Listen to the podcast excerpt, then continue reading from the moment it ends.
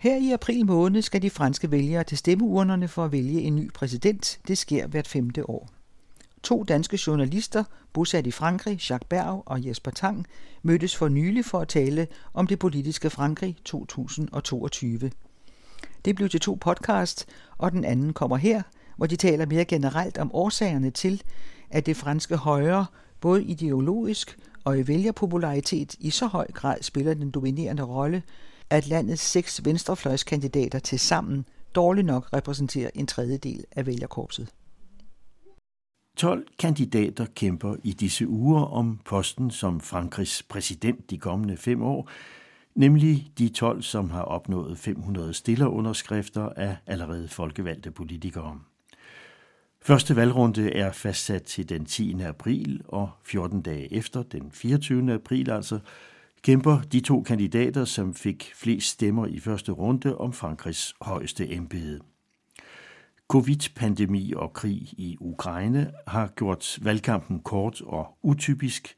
Nyt er også, at det politiske spektrum tæller hele to højre ekstremistiske kandidater, foruden det klassiske republikanske højre, og at højrefløjen derfor radikalt overskygger venstrefløjen og debatten om venstrefløjens politiske mærkesager.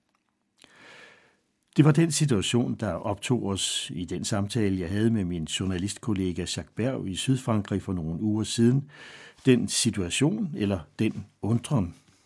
Ja, jeg synes i grunden ikke, der er noget nyt i det, fordi øh, det er en traditionel betragtningsmåde i fransk politik, at det er højrefløjen, som er, øh, hvad skal vi sige, regeringsfæg.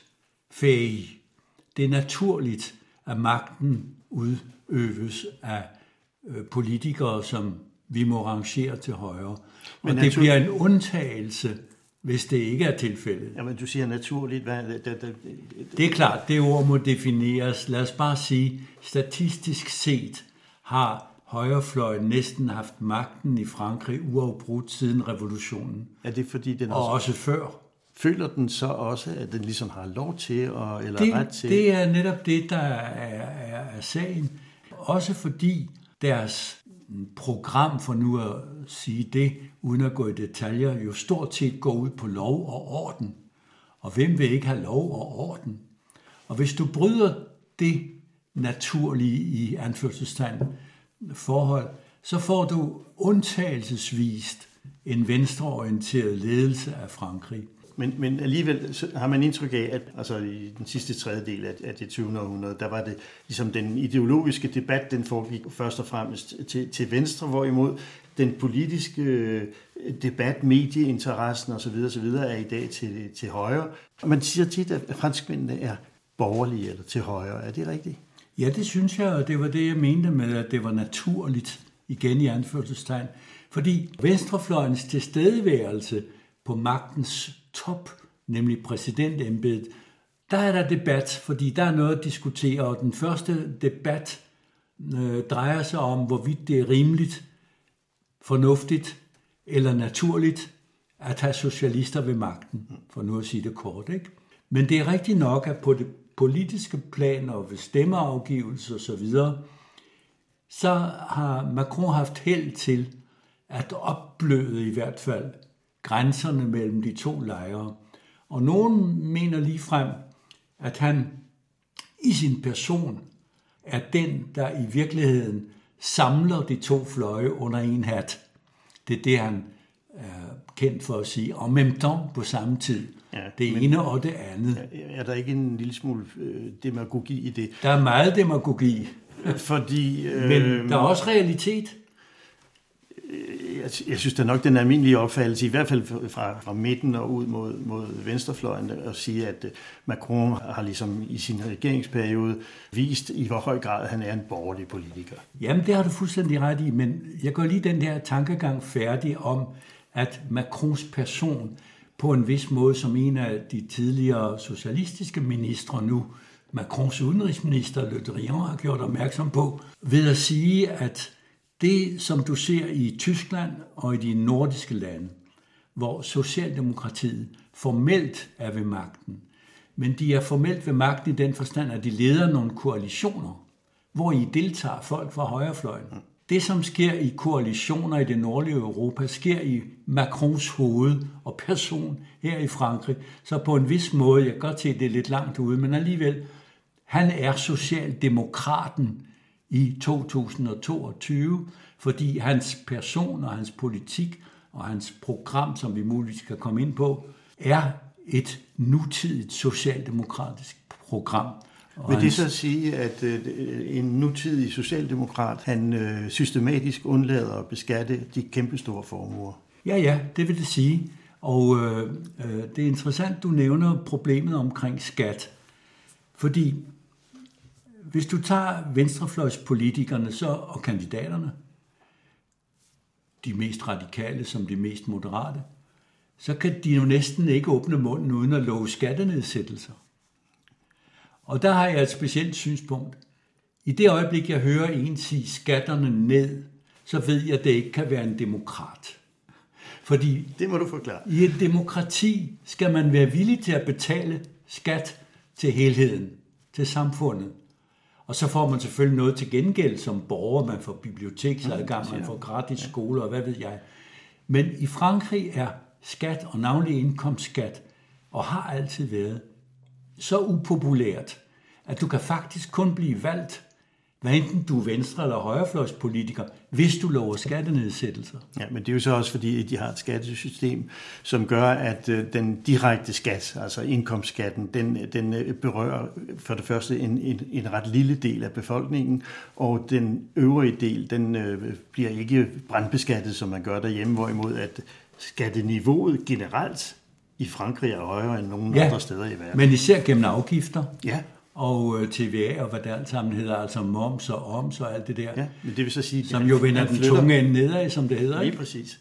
Men øh, det vil sige, at han flytter, han flytter, eller de flytter, for det er rigtigt, at det er ikke kun Macron, der lover skattenedsættelser. De flytter byrden fra indkomstskat til afgifter. Ikke? Indkomstskatten betyder nærmest ingenting i Frankrig. Efter så skulle den, men det, nu løber jeg måske med rygter, men det skulle lige være nok til at betale renterne på gælden. Netop på statsgælden. Og øh, det er aldrig blevet antaget i Frankrig, at staten skulle have lov til at tage et greb i vælgerens lommer. Det er jo også et argument, som i høj grad hører til på den yderste højrefløj. Den del af det politiske spektrum, som er til højre. Så det har jo også ændret karakter, fordi i dag har man to ekstremistiske højrepartier. Indtil nu har man kun haft et.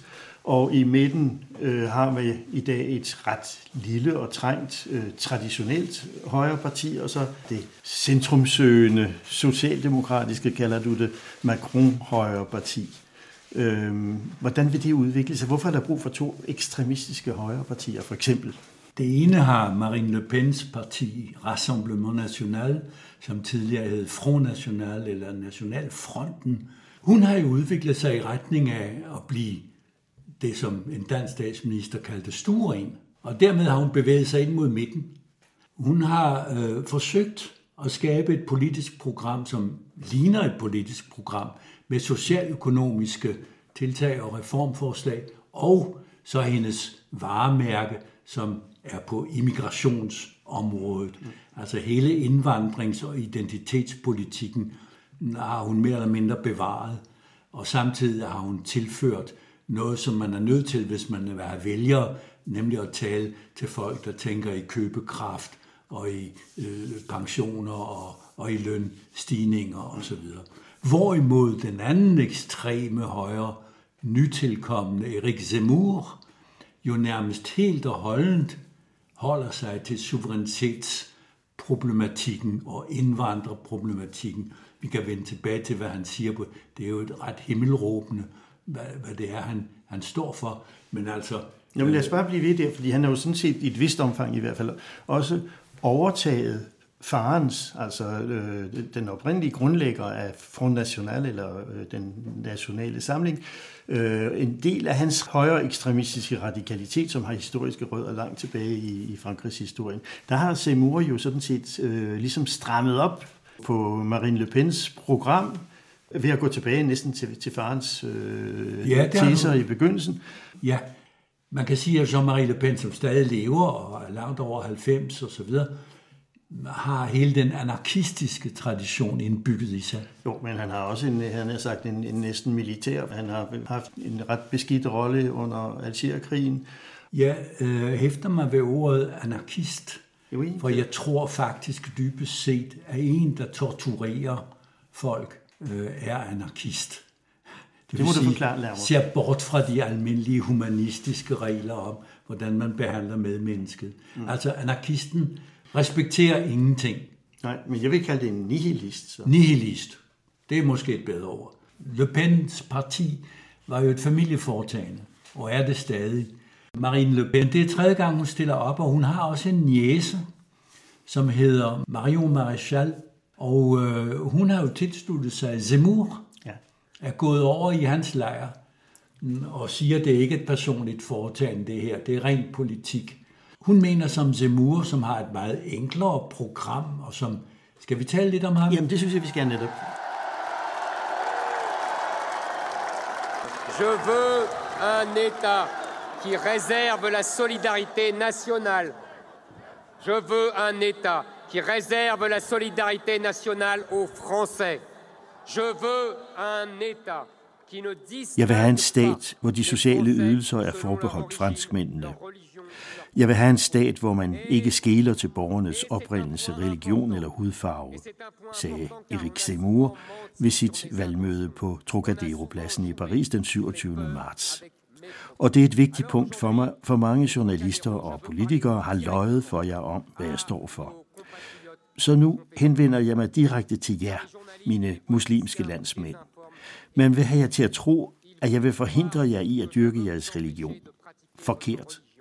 Jeg kender islam bedre end mine konkurrenter. I er opvokset i en kultur, som jeg kender godt, for mine forældre, og mine bedsteforældre, mine forfædre er født i Algeriet. I kommer af en kultur, hvor et ord er et ord og frimodighed en død. Så lad mig sige det lige ud, uden de andre cykleri. Der er et problem med udbredelsen af islam i Frankrig. Et problem, fordi politikerne er ved udenom, fordi politikerne har ville tilpasse Frankrig til islam, i stedet for at kræve af muslimerne af islam, at de tilpasser sig Frankrig. Car ils ont voulu que la France fasse des accommodements raisonnables avec l'islam, au lieu de demander aux musulmans de faire des accommodements raisonnables avec la France. Balancegangen er skrøbelig, for Erik Semur, født i 1958, er søn af en jødisk berberfamilie, der indvandrede fra Algeriet til den franske metropol i 1952. Han er uddannet journalist og har skrevet i avisen Le Figaro, det republikanske højres hovedorgan. Han er også forfatter til en række politikerbiografier, et essay om feminiseringen, som han kalder afviriliseringen af det franske samfund, og i flere år op til kandidaturet til præsidentposten var han daglig polemist, eller debattør, som vi nok vil kalde det, på tv-kanalen C-News, der mere og mere ligner en fransk kusine til det amerikanske Fox News. Balancegangen er skrøbelig, fordi hovedpunktet i indvandreren, den integrerede indvandrer Erik Seymours politiske program, er opbakning bag teorien om le grand remplacement. Begrebet dækker over forestillingen om, at islam langsomt er ved, så at sige, at overtage Frankrig. Le sujet, euh, c'est effectivement ce fameux grand remplacement, c'est-à-dire que il y a un peuple qui remplace un autre dans d'innombrables euh, endroits, qui tiers-mondisent le pays euh, avec une civilisation différente, une civilisation islamique qui n'a pas les mêmes valeurs que la civilisation française et européenne, qui est même Det, det handler om, er den store udskiftning. Et folk erstatter et andet på et utal af områder og placerer landet på et tredje verdens niveau, med en fremmed civilisation, en islamisk civilisation, som ikke har de samme værdier som de franske og europæiske forklarede Erik Seymour for nylig i et radiointerview. Ja, en civilisation, som ligefrem er den modsatte af vores værdier, i modstrid med dem. Et fremmed folk overtager det franske folks plads, en islamisk civilisation overtager pladsen fra et folk udgået af en kristen, græsk-romersk civilisation, der har bestået i 1500 år. Det er det, der er på spil. Bagefter kan man diskutere alt muligt andet, men jeg vil have debatten op på det niveau. ici issu d'une civilisation chrétienne, gréco-romaine, depuis 1500 ans. Voilà, c'est ça l'enjeu. Mais simplement, je veux situer le débat à une certaine hauteur. Reconquête, generobring, hedder derfor Erik Seymours politiske parti, der i meningsmålingerne lagde ud med at hugge eller erobre højere ekstremistiske procenter og partipenger fra konkurrenten Marine Le Pens nationalsamling, men som op til første valgrunde her vurderes til 10-11 procent mod Le Pens nu omkring 20 procent. Det står i jeres magt at vælte bordet i dette valg. I har magt til at vælge den kandidat, der siger, ja, I har lov til at være bange. Jeg forstår jeres nostalgi, men der er ingen fatalitet. Votre nostalgie, mais il n'y a pas de fatalité. sluttede Erik Seymour med et ekko af Make America Great Again. Stem på den kandidat, der siger, jeg vil gøre Frankrig til Frankrig igen. Choisissez, choisissez le candidat qui vous dit, je veux que la France redevienne la France. Generobringen, la reconquête på fransk, er en nøje gengivelse, kopiering af det spanske ord reconquista, som fandt sted i det 14. og det 15. århundrede, da de katolske magter og konger og dronninger, Isabella og Ferdinand osv., kom til magten og havde som ene formål at få udsmidt, udvist maurerne. alle maurerne, alle muslimerne. Ja. Nogle af dem kunne få lov til at omvende sig, men blev alligevel betragtet som muslimer. Men det er det, han gerne vil, kan man, kan man ikke øh, sige, at det er et postulat, at den udskiftning øh, er i gang? Man ved jo ikke, hvor mange fra de arabiske lande, der er indvandret til Frankrig, fordi i Frankrig har man ikke lov til at tælle folk efter deres etniske tilhørsforhold. Man må derfor gætte sig frem.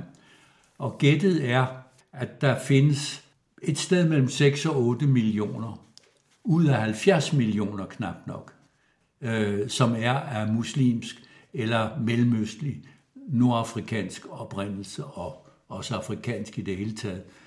Altså øh, tilhører religionen islam. Men ifølge Zemur, og han skal jo bruge det som skrækpropaganda, og det virker. Øh, og det virker mærkeligt nok, især i de egne af Frankrig, hvor der ikke bor andre end rigtige franskmænd hvide, kristne osv. Alle dem, der med glæde tager imod de ukrainske flygtninge, fordi de ligesom er som os. Han er jo sådan set en smart mand, fordi han på samme måde, som du snakkede om, at, øh, at øh, Macron var en forfører, så er han det egentlig også, for han er ikke nær så, så, så aggressiv i sin form, som Marine Le Pen godt kan være. Fordi han siger jo ikke, at, at alle muslimerne skal smides ud. Han siger, de muslimer, der gerne vil blive i landet og tilvende sig til, øh, eller integrere sig. Omvende kan, sig. Eller omvende sig for den sags skyld. Det tror jeg nu ikke, han siger, men det vil sige, at han er en pæn og høflig mand, og når han debatterer, så er han... Du har brugt ordet forfører. Ja, men det... Og han er en kultiveret mand. Ja. Selvom han er blevet afvist flere gange ved den øh, administrationsskole, vi har omtalt et par gange. Ena, det er en side af Zemmour, som jeg lægger en vis vægt på. Jeg er bange for, eller jeg tror, at han er et skuffet menneske og en bitter mand, der skal hævne sig.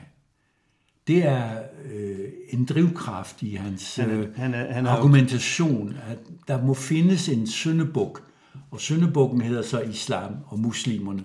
Og nu øh, appellerer han med sin reconquista-politik jo meget øh, til mellemklassen i virkeligheden, fordi han er den kultiverede ved siden af Marine Le Pen, Marine Le Pen har overtaget arbejderklassen i Frankrig, hvor mærkeligt det lyder.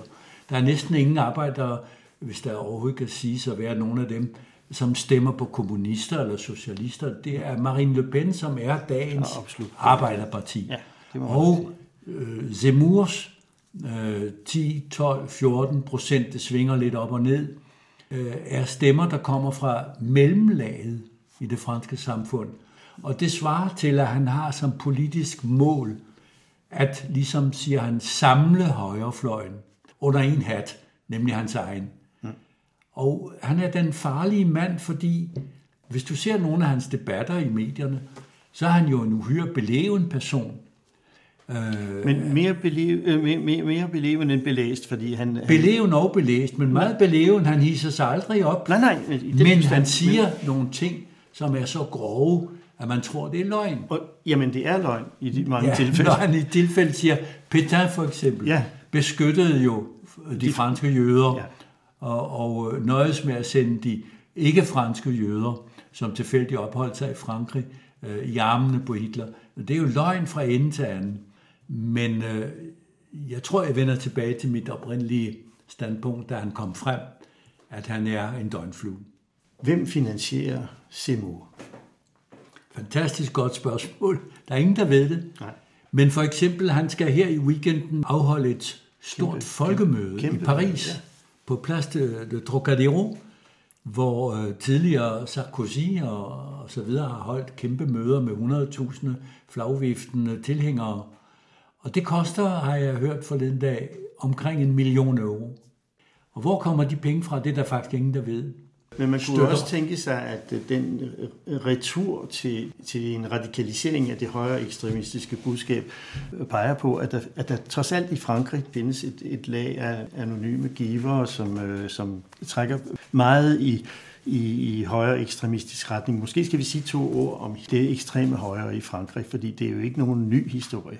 Heller Nej, vi har været lidt inde på det, men øh, det er en lang tradition med højere radikalitet over for venstre radikaliteten, og jeg mener personligt, at det kan føres tilbage til 1789 og den store revolution, fordi det ikke er muligt at fremkalde kongens fald, uden at der opstår øh, en forsvarsmur omkring de værdier, som han skønnedes at repræsentere. Altså radikaliteten indføres med den franske revolution.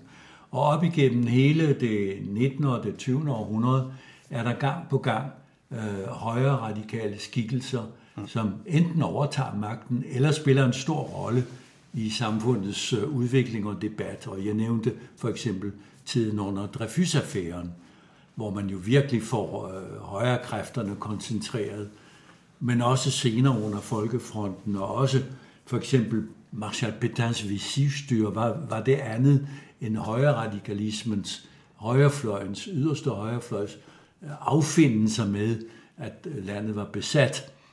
Og øh, nu om dagen, så er det altså Zemmour. Men det er en konstans i fransk historie, at, og det har også at gøre med det, som jeg før talte om med hensyn til anarkismen. Der er jo en højere anarkisme. Og den øh, fremstår på den måde, at det fundamentale behov, en fransk mand, hvad enten han er fra den ene eller den anden lejr, har for at sparke i løgsuppen, vælte bordet, skabe opstand og modstand, det svarer til en, et dybliggende øh, behov, mener jeg, hos franskmanden for at sige nej.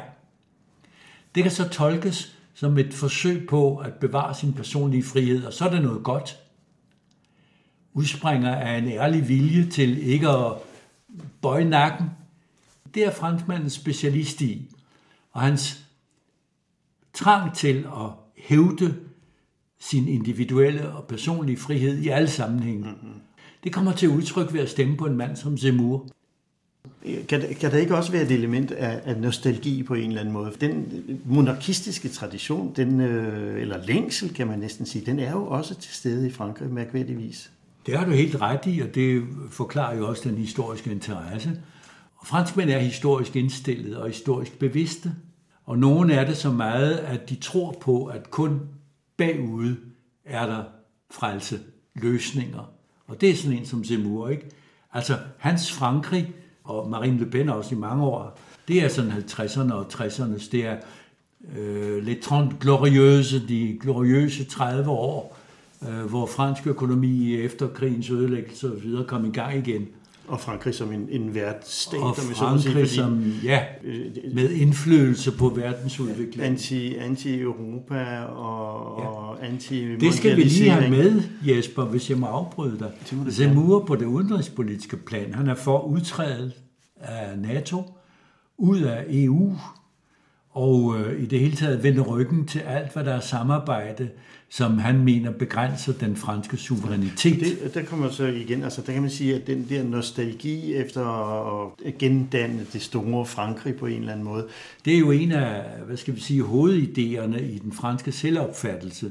Det er, at i virkeligheden så burde hele verden være Frankrig. nu skal du, nu skal du være profet, men hvordan ser du øh, højrefløjen konstitueret efter det her valg? Der kommer jo et, et, et, et, et parlamentsvalg bagefter. Ja, hvis jeg skal være lidt logisk øh, med, hvad jeg sagde omkring Macron som en højre-venstrefløjs svamp, så forsvinder højrefløjen ind i hans område, og øh, han er den, der som socialdemokrat kommer til at repræsentere den nye franske regeringsfæge højrefløj. Både til højre og venstre vil vi se de øh, hidtil gældende strukturer og dermed også partier dø.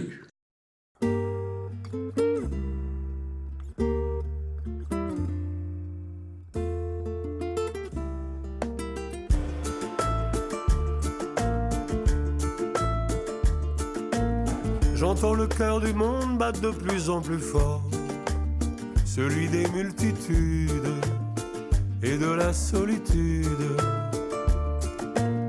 Je croise de plus en plus la haine, la peur, la mort. C'est presque une attitude, ça devient l'habitude. Quand nos amours n'auront plus cours. Et tilfælde eller historiens ironi. Parallelt med valgkampen turnerer en af franske visesangs mentorer, Bernard Lavillier, for tiden i de franske provinser med en buket sange, der under titlen Verdens hjerte minder om, at selvom solen er enorm, er fattigdommen det også, og krigen og tyranniet, forureningen og korruptionen, samtidig med at Bernard Lavillier turnerer i de franske provinser, repræsenterer paradoxalt nok den franske venstrefløjs seks præsidentkandidater ifølge meningsmålingerne til sammen knap 30 procent. Stort set det samme som den afgående præsident Macron alene.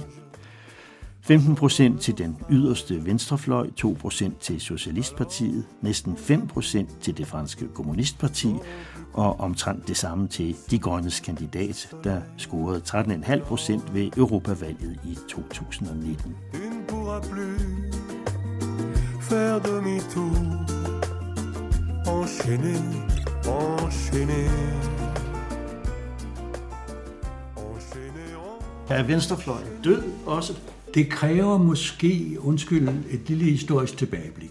Fordi der er en lang tradition i Frankrig for, at hvis man er venstrefløj, så er man også mere eller mindre antiorganiseret strukturer og faste partigrænser og sådan noget. Det stammer fra en lang syndikalistisk, anarkistisk tradition under 3. og 4. republik.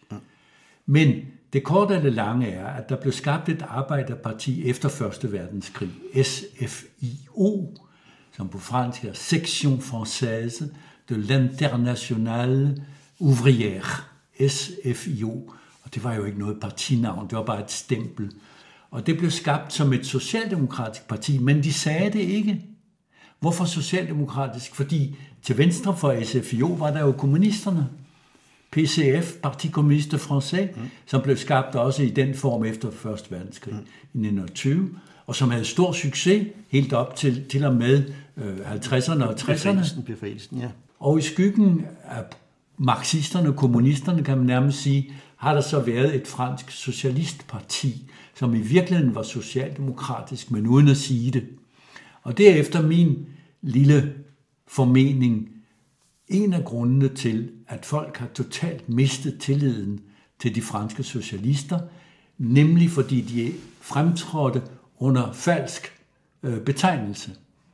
De har ikke kæmpet med åben pande, fordi lige fra begyndelsen af 1920 var SFIO i virkeligheden et reformsocialistisk parti, hvor man opgav tanken om det, der hedder den store aften.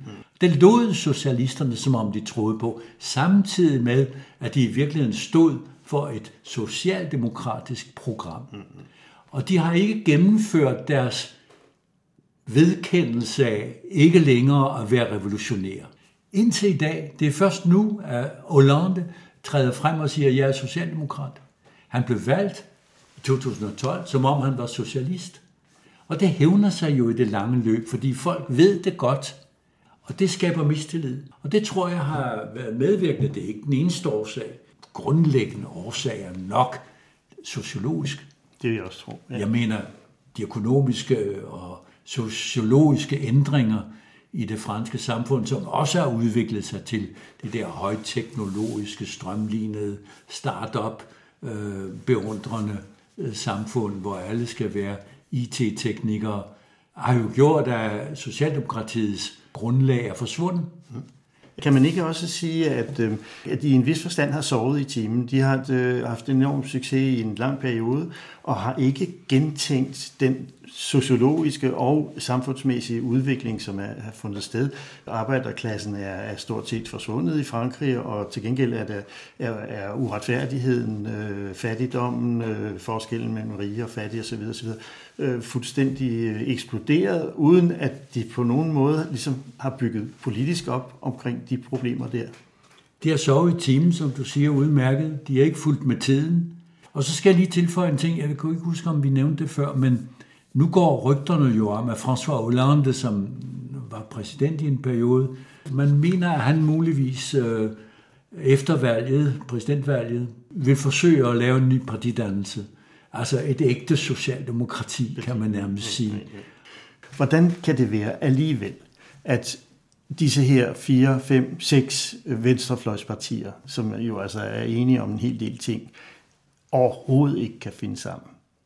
Er det, er, det, jeg, er det rent personspørgsmål? Ja, det tror jeg faktisk. Vil det være et, et af præsidentsystemets mørke sider, efter min mening, er jo personliggørelsen af det politiske liv. Det tæller langt mindre, hvad man har af programmer, idéer og politisk overbevisning, end hvordan man fremtræder. Og det virker jo grotesk at se en kvindelig kandidat for Socialistpartiet, som må finde sig i at ligge på 2%, men alligevel afholder store møder rundt omkring i hele landet og påstår, at hun har sine chancer, fordi øh, meningsmålingerne, de er nu, hvad de er. Mm. Der er et lille billede, som er en undtagelse, kan man sige. Øh, det franske kommunistparti opstiller sin egen kandidat denne gang. Men de har en kandidat, Roussel hedder han, Fabien Roussel, som har en vis succes. Og det har han på noget, som er langt, mener jeg, fra både marxisme og gammeldags eller nymodens socialisme. Det er lykke. Hans program er, at vi skal være lykkelige. Jeg mener, det gode liv. Det er det franske kommunistpartis officielle kandidat.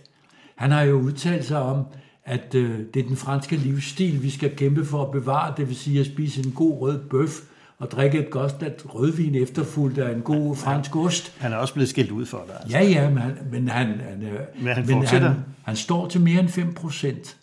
Et sidste, et sidste emne. I dag for eksempel, der vil man nok mene, at øh, den økologiske bevidsthed, den øh, har, har vundet øh, voldsomt frem i befolkningen, både i Frankrig og i resten af Europa. Men det arter sig i Frankrig i hvert fald ikke i nogen særlig opbakning af det, den politiske dimension af det. Nu er det kun Macron, der har, der har haft lejlighed til at, at gennemføre noget i de sidste fem år, men han har jo ikke, øh, altså det, er jo, det, det kan ligge på et lille sted, hvad han har gjort for, for, for, for klima og, og, og biodiversitet osv. Du har ret i at sige, at hverken Macron eller hans forgænger, eller muligvis hans eftergængere, har gjort konkret ret meget. For Frankrig er jo et vidunderligt land til netop økologisk De vil oplagt. energi, vandenergi. Der findes hav af floder og bækker og vandfald, og der findes også geotermiske systemer, og de er med på det hele. Det har bare ingen udbredelse. Men altså, man kan jo med, med en, en, en, øh, en efterhånden kendt fransk øh, filosof og sociolog, øh, der hedder Bruno Latour, kan man jo også påstå, at øh, det gør han i hvert fald, at, øh, at det politiske, den politiske tanke i dag, og det politiske system, kan simpelthen ikke tænke det økologiske problem.